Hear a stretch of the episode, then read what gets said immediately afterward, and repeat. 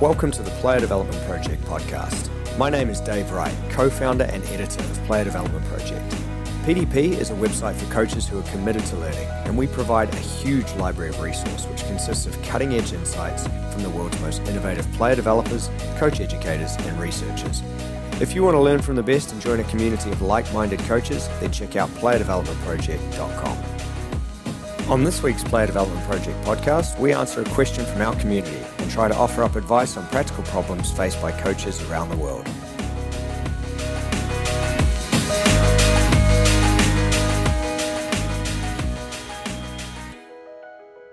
Hi everyone, welcome to another Player Development Project Q&A. Pleased to be joined once again by my colleague, UEFA A License Academy coach Dan Wright. Dan, how are you today? Good, thank you. How are you? Good, mate. Good to see you. And this week's question comes from Lauren via email. She's asked, Do you have any advice as to how I can work on switching play with my under 12 team? So, Dan, what are your thoughts on this one? Okay, let's sort of break this down. And under 12s is a good age group because it's uh, they might be playing or might be going into 11v11, so you know you need to teach them you know maybe a bit more tactically.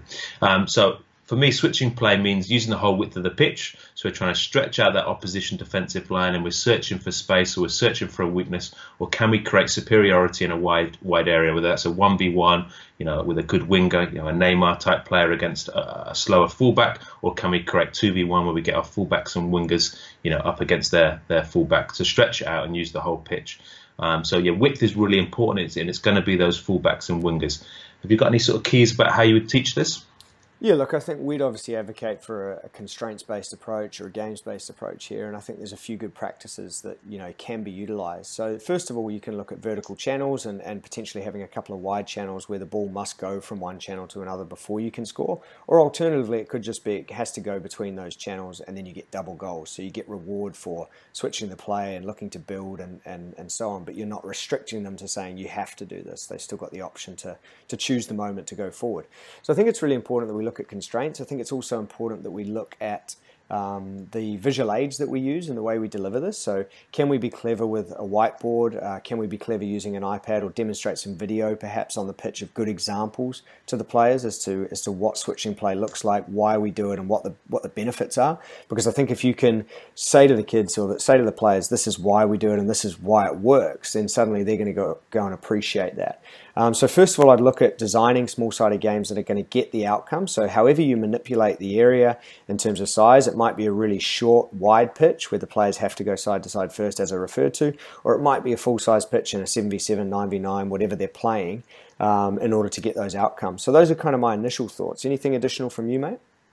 Yeah, I think it's important that perhaps we sort of divide this topic so it's not always going to be that you score from that wide zone. So crossing and finishing doesn't always come from a switching of play, and a switching of play doesn't have to include crossing and finishing. So it might be that we go wide to come central. I think sometimes with those sort of constraint-led games, if you've got three zones or five zones, it can be that it goes wide and then the kids are sort of aimlessly pumping it into the box.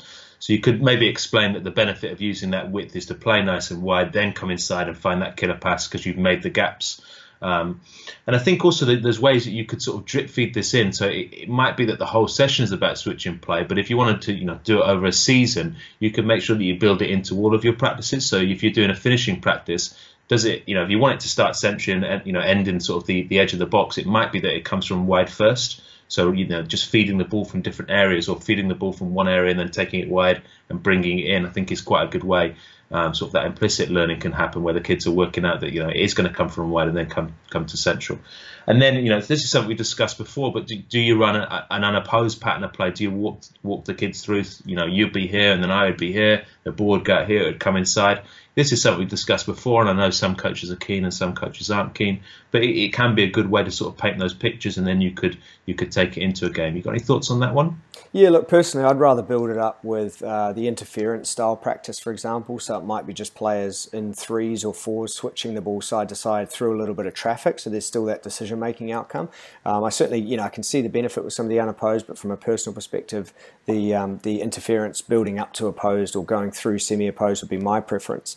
Um, in terms of the content on the website, there is a couple of sessions in the session plan library on this topic. Uh, one example is the coaching spectrum, which talks about building this up from sort of unopposed through to uh, a fully opposed scenario. Second of all, there's a practice called controlling possession, which alludes to the killer pass idea that you came up with as well just before, where players have to switch and then, then break into a final zone with a killer pass. So there's plenty of content in there. Um, I'd also look at the article uh, around Spanish methodology, which John Hoggard wrote um, after an interview with Jose Barcala Garcia at uh, Deportivo. We've also got a webinar with Jose, and I definitely recommend that. And that just talks a lot about positional play and positional games and the emphasis that that particular club puts on that. So that will probably be relevant to this topic. Um, any additional thoughts from you on this one, mate?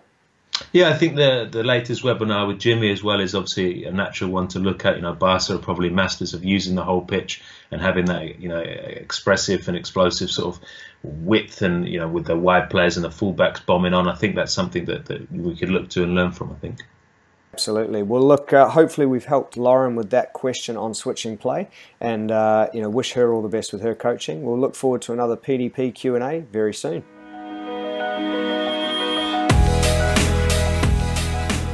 Thanks for joining us on the Player Development Project podcast. You can follow us on Twitter and Instagram at PlayerDP or find us on Facebook. Don't forget to head over to playerdevelopmentproject.com where you can sign up to our progressive coaching community and gain access to our wide variety of resources to help you in your coaching.